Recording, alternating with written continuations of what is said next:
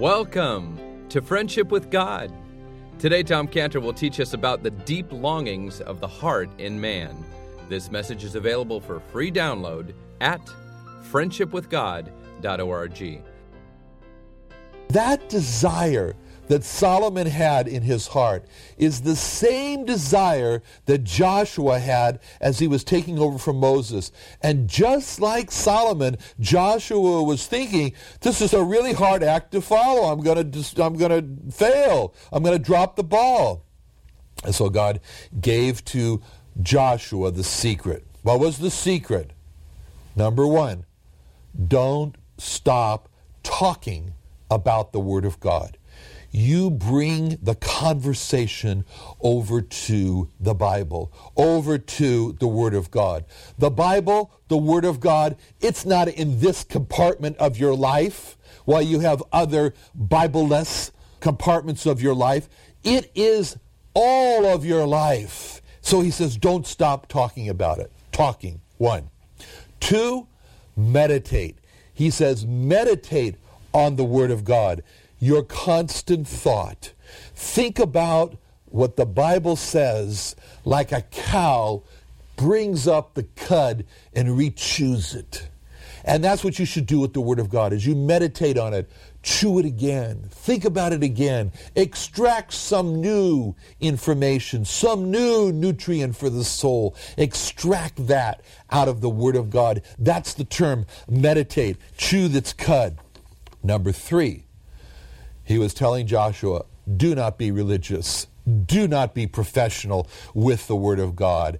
Don't treat the Word of God like it's a job from 8 to 5 during the daytime, and then the nighttime is your own time.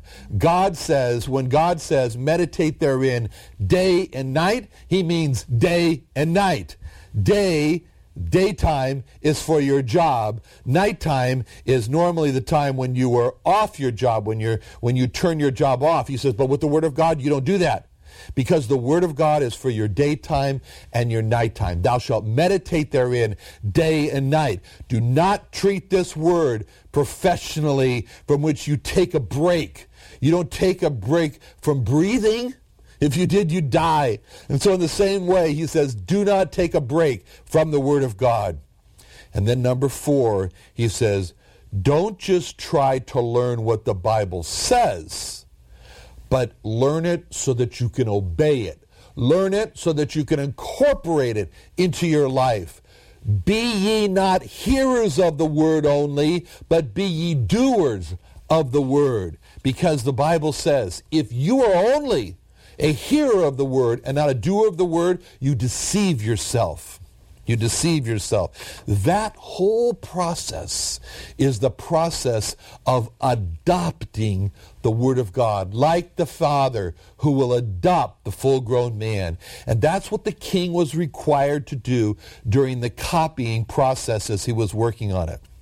That's why whenever you think of the name Deuteronomy, second law, I want you to think about all the depth of the meaning of writing the second law. I want you to picture that king as he wrote meticulously those Hebrew characters with his pen and ink. And as he did, and think about all the responsibility he had. But as he did, he wasn't like, okay, let me get this down. But oh, no, no, no. As he did, he was writing those characters and praying, oh God, as I write these characters on this piece of papyrus, please write these characters on my heart. I don't mean just to memorize it. I mean to have the meaning of it. I mean to be able to have it be my constant conversation, my constant thought, my constant occupation day and night. Help me, oh God, as I write these letters here, that I might adopt these to be my law, to be that process of adoption. That's what the word Deuteronomy should mean to us every time we say it. Go back to that verse.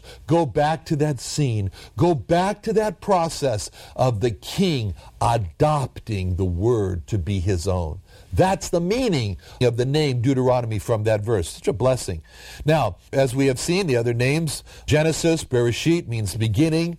The name in Hebrew for the book we are studying here in Exodus is the word comes from names, Shmot, from Shem, uh, meaning name, and Shmot, names. Why?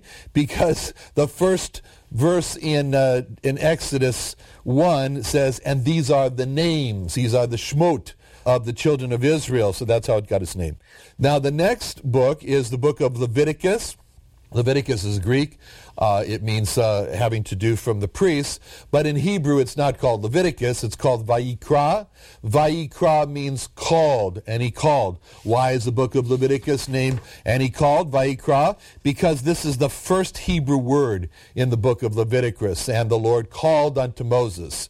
And so in the book of uh, Numbers, and of course we understand what the word Numbers mean, but in Hebrew that book is called Bamidbar. Bamidbar means in the desert, and that again comes from the first verse of Numbers where it says, And the Lord spake unto Moses in the wilderness or in, in the desert. Now, as we look at the book of Exodus and we come to it, we want to first of all step back and look at an overview of the book. In other words, a breakdown of the book of Exodus from a bit of a distance. It's very instructive to us as believers, and that's why we're focused on it. Chapters 1 through 6, we have Israel in Egypt. That's actually how the book starts off, and we're going to see that, but it's very interesting when it talks about that the Israel came into Egypt. That's what it says there. Israel came into Egypt. So it's Israel and Egypt. So the first six chapters in Exodus, we see what life was like for the people of God, Israel, in Egypt. What life was like. One statement comes out of those first six chapters, and that is they needed redemption. The people needed redemption. So in this first section, we will see a people who have been enslaved by a tyrant a tyrant who hated them, a tyrant who wanted to destroy them, a tyrant who wanted to kill them. Not the first time in the history of the Jewish people that they've been in that situation. But we look at this also, and we will, in the context of ourselves. The first chapters of our life, we find ourselves like an Israel in Egypt, in need of redemption, enslaved by a tyrant who wants to destroy us, just as the recent enslaver of the Jewish people in Nazi Germany, which, by the way, uh, Germany was not a primitive or a heathen society. We're not talking about cannibals when we talk about Germany in the 1930s and 1940s. Because just as Egypt, as the enslaver of the Jewish people, was also not a heathen or a primitive society, because Egypt, like Germany also, but Egypt at that time represented the best the world had to offer. Egypt was the best in science. Egypt was the best in medicine and astronomy, and so was Nazi Germany in this regard as well. Egypt was the best in art from the tomb paintings that we have even today, and we understand those things. Egypt was the best in structural architecture. Even today, thousands of years later, we still are admiring the structural architecture of their pyramids. Egypt was the best in artistic architecture. Again, today we admire the Sphinx. Egypt was the best in literature with their hieroglyphics. Egypt had the best military. They were the strongest power. Egypt had the best government. Both Egypt and Nazi Germany had the awful title of being without God. Even though they were without God, they had great achievements, as we just mentioned. But those great achievements were really of no value because Egypt represented the best that the world had to offer. The very best. And what does the world have to offer? 1 John 2 16 through 17 explains it. For all that is in the world, the lust of the flesh, and the lust of the eyes, and the pride of life, is not of the Father, but is of the world. And the world passes away, and the lust thereof. But he that doeth the will of God abideth forever. This is a very comprehensive verse. Why? Because it says all that is in the world. That means that this is all the world has. It doesn't have anything more than this, but this is what it does have. It indicates that the world doesn't have God. God is not in the world. The world has religion, but they don't have God. Egypt had religion, but they didn't have God.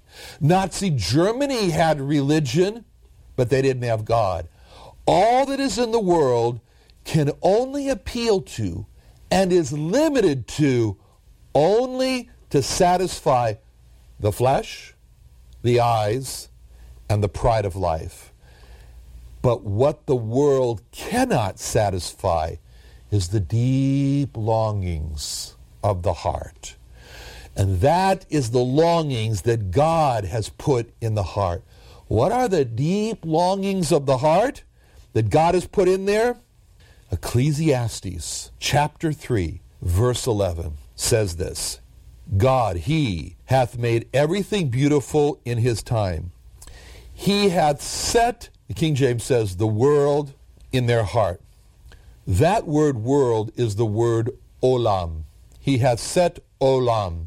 Olam, it means eternity. It means forever. In Genesis 3.22, when, the, when uh, Adam and Eve were in danger of, of eating from the tree of life, God said, no, send them out of the garden because they might eat of the tree of life and live forever. And kai olam, live olam. It means forever. What has God said in man? God has set in our hearts a concern for eternity, a concern over the issue of eternity. God has set that in our hearts, and we have, we have, as all men do, a concern to have a good eternity. We want to have a good forever. We must have a good eternity. We must have a good forever.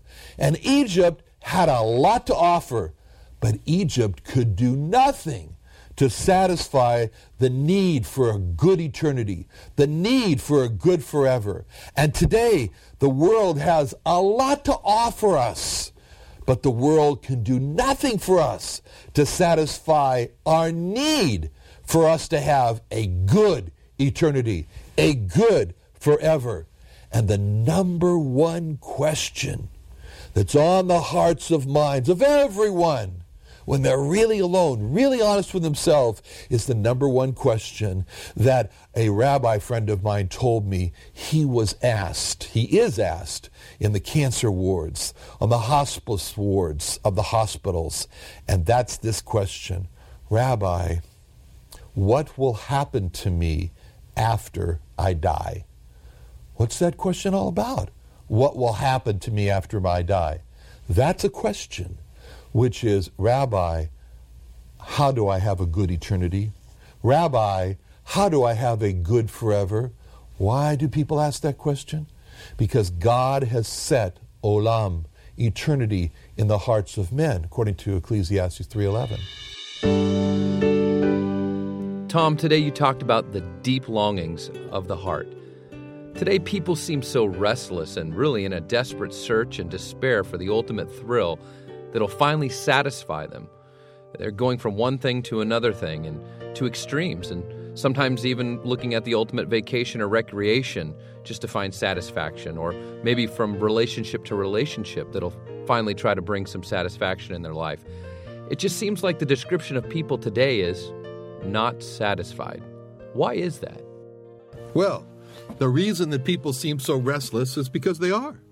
They're restless. The reason why they're in this desperate search for the ultimate thrill and is because they're, they're not satisfied.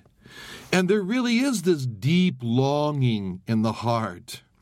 And so we have to turn to the Bible to find out why people are so restless And what is the answer for the deep longing in the heart?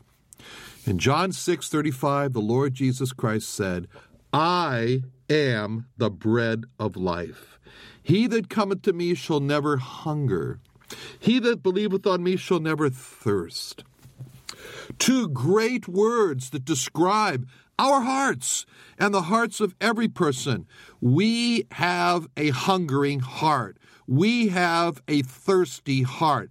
We hunger, we thirst, and we look for satisfaction in all the wrong places. As you mentioned, we look for satisfaction in vacations, recreations, relationships, thrills. And those are all the wrong places because the Lord Jesus Christ said, Me, I'm the bread of life.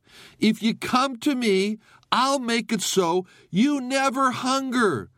The life that you have now of hungering and thirsting, the Lord Jesus Christ could say, He's compassionate. He looks on it and he says, I feel sorry for you. I see the despair that you're in. I see the torment from this gnawing, underlying hunger and thirst in your spirit. And he says, All you have to do is come to me. I will satisfy that hunger. I will satisfy that thirst to such a degree that you'll never hunger again. You'll never thirst again. That's what he means in John 6 35. You know, in, in Psalm 91 16, David, king of Israel, said, With long life will I satisfy him and show him my salvation. What's the long life that he's referring to? Eternal life.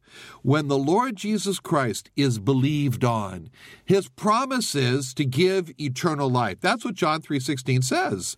It says for God so loved the world that he gave his only begotten son that whosoever believeth in him should not perish but shall have eternal life. Eternal life, that's pretty long. That's long life.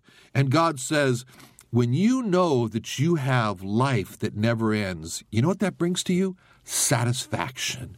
You're satisfied. When you look at the grave and you think, that's going to be my end. Uh, the worms are just going to destroy me, and that's going to be. You're not satisfied at all. You're hungry. You're thirsty. You're hungry for what? Thirsty for what? Eternal life, long life that doesn't end. The olam life, he says. And I'll satisfy you with that, God says. And he says, I will show him my salvation. You know what that says in Hebrew? I will show him my Yeshua. I will show him my Jesus. God says, I will show him my Jesus. That will satisfy him. That will give him eternal life. In Isaiah 58 11, it says, And the Lord shall guide thee continually and satisfy thy soul in drought and make fat thy bones, and thou shalt be like a watered garden and like a spring of water whose waters fail not. God says, I know you're living in a drought. In your own heart, there's a drought. Oh, you might have money. Oh, you might have houses. You might have a house in the Caribbean. You might have a house in Hawaii. You may have it made. You may be 35 and retired. You may be on a sailboat, but inside you are poor. God says. Inside, you're in a drought. You're in a desert, and God knows it. And God says, Let me satisfy your soul. You've tried to satisfy it with all the wrong things wealth, possessions, accumulations. And God says, That will never satisfy you. He says, I will satisfy your soul in drought. And you'll be like a watered garden, like a spring of water whose waters fail not. Why? Because he is the fountain of living waters. That's the Lord Jesus Christ, the one who makes it so we never thirst. You know, there's a great, great uh, account of what happened. What happened? It was a great multitude. It's given in Mark 8. It says, the, In those days, the multitude being very great, having nothing to eat. So picture that. They're very hungry. Jesus called his disciples unto him and saith unto them, I have compassion on the multitude, because they have now been with me three days and have nothing to eat. Nothing to eat. Nothing to eat. It's be repeated twice. And if I send them away fasting to their own house, they'll faint by the way, for diverse of them come from afar. And his disciples answered him, From whence can a man satisfy these men with bread here in the wilderness? What a question that is. That's a question for our souls. From where can a man truly be satisfied in his inner being here in the wilderness of this world? You can't find anything in this world apart from God to satisfy your souls. This world is like a wilderness. Everything it has to offer, all of its tinsel, all of its glitz, all of its flash is temporary. The word is like a vapor. It's a vapor, vanity. It is. And so it's the question applies to us. From whence can a man satisfy this man with bread here in the wilderness? Verse 6 And he said unto them, How many loaves have ye? And they said, Seven. And he commanded the people to sit down on the ground, and he took the seven loaves and gave thanks, and brake and gave to his disciples to set before them. And they did set before the people. And they had a few small fishes, and he blessed and commanded to set them also before them. So they did eat and were filled, and they took up of the broken meat that was left seven baskets. A miracle. Why? Because they brought the small that they had, the small little pieces of fish and the low, the few number of loaves that they had, but they brought it to him.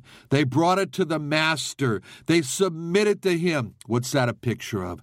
That's a picture of us bringing our broken lives, our worn out spirits, our, our, our, our beings that have just been churned out and spit onto the side of the road in the gutter of life. And we gather ourselves up like those pathetic small number of loaves and small number of fishes, and we bring to the Lord and we say, We're sorry, Lord, this is all we have. And then he does his miracle. He says, You brought yourself to me.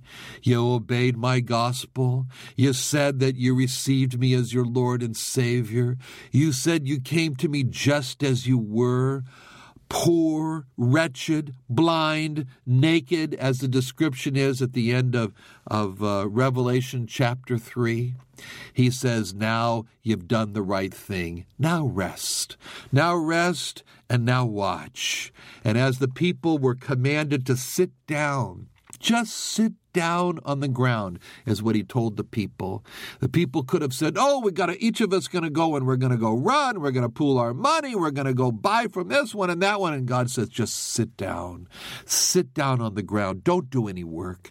Just sit down. You've brought yourself to me. You've put yourself under my lordship. You've submitted yourself to my, to my word. Now sit down, he says in verse 6. And when they sat down, then he took the small that they had, which were seven loaves, uh, seven loaves, and he gave thanks. And what happened? They multiplied, and there was enough, and it satisfied them. You know why we don't see satisfaction in our lives is because we've never come to the Lord Jesus Christ, humbled ourselves, put ourselves under His command. Come to Him and say, Captain Lord Jesus, your private re- reporting here to you. What will you have me to do? That's what Paul said. What wilt thou have me to do? And as he did, then great things happened. That's what the Lord wants. He wants us to give ourselves to Him, to wholly submit ourselves to Him, holding nothing back, surrendering all. I surrender all, all to Thee, my blessed Savior. I surrender all. And when we do that, then he takes our lives and he satisfies them. And as, as the psalmist said, God satisfies us by showing us his salvation. He reveals to us the Lord Jesus Christ. That's wonderful, friends. You know, if you were to look today at the Jewish people frantically pursuing everything under the sun and winning Nobel Prizes while they're at it, by the way, and yet there just is this dissatisfaction, a restlessness in the spirit. Never enough. Why? Because they've never come to the Lord Jesus Christ, the satisfier of the soul, the, the one only one who can fill the hungry soul, who can give drink to the thirsty soul. Only He can do it. And if you'd like to be a part of bringing the Lord Jesus Christ, the only satisfier to their souls so that they can be happy in Him, we have a job for you in Southern California, Los Angeles, Riverside, Orange County, San Diego, carrying the gospel to them. Call us at 1 800 247 3051. 1 800 247 3051. Thank you for joining us today. Join us again tomorrow as we continue with our Exodus series. Now, as you heard Tom Cantor speak about today, Israel Restoration Ministries is looking for full time couriers to take the gospel to the Jewish people in Southern California. If you're interested in going door to door to reach lost Jewish people, please call us today at 1 800 247 3051. Once again, that's 1 800 247 3051. You can also call us at that same number for Tom Cantor resources, materials, and videos, or go to israelrestoration.org or friendshipwithgod.org. Join us again tomorrow at the same time.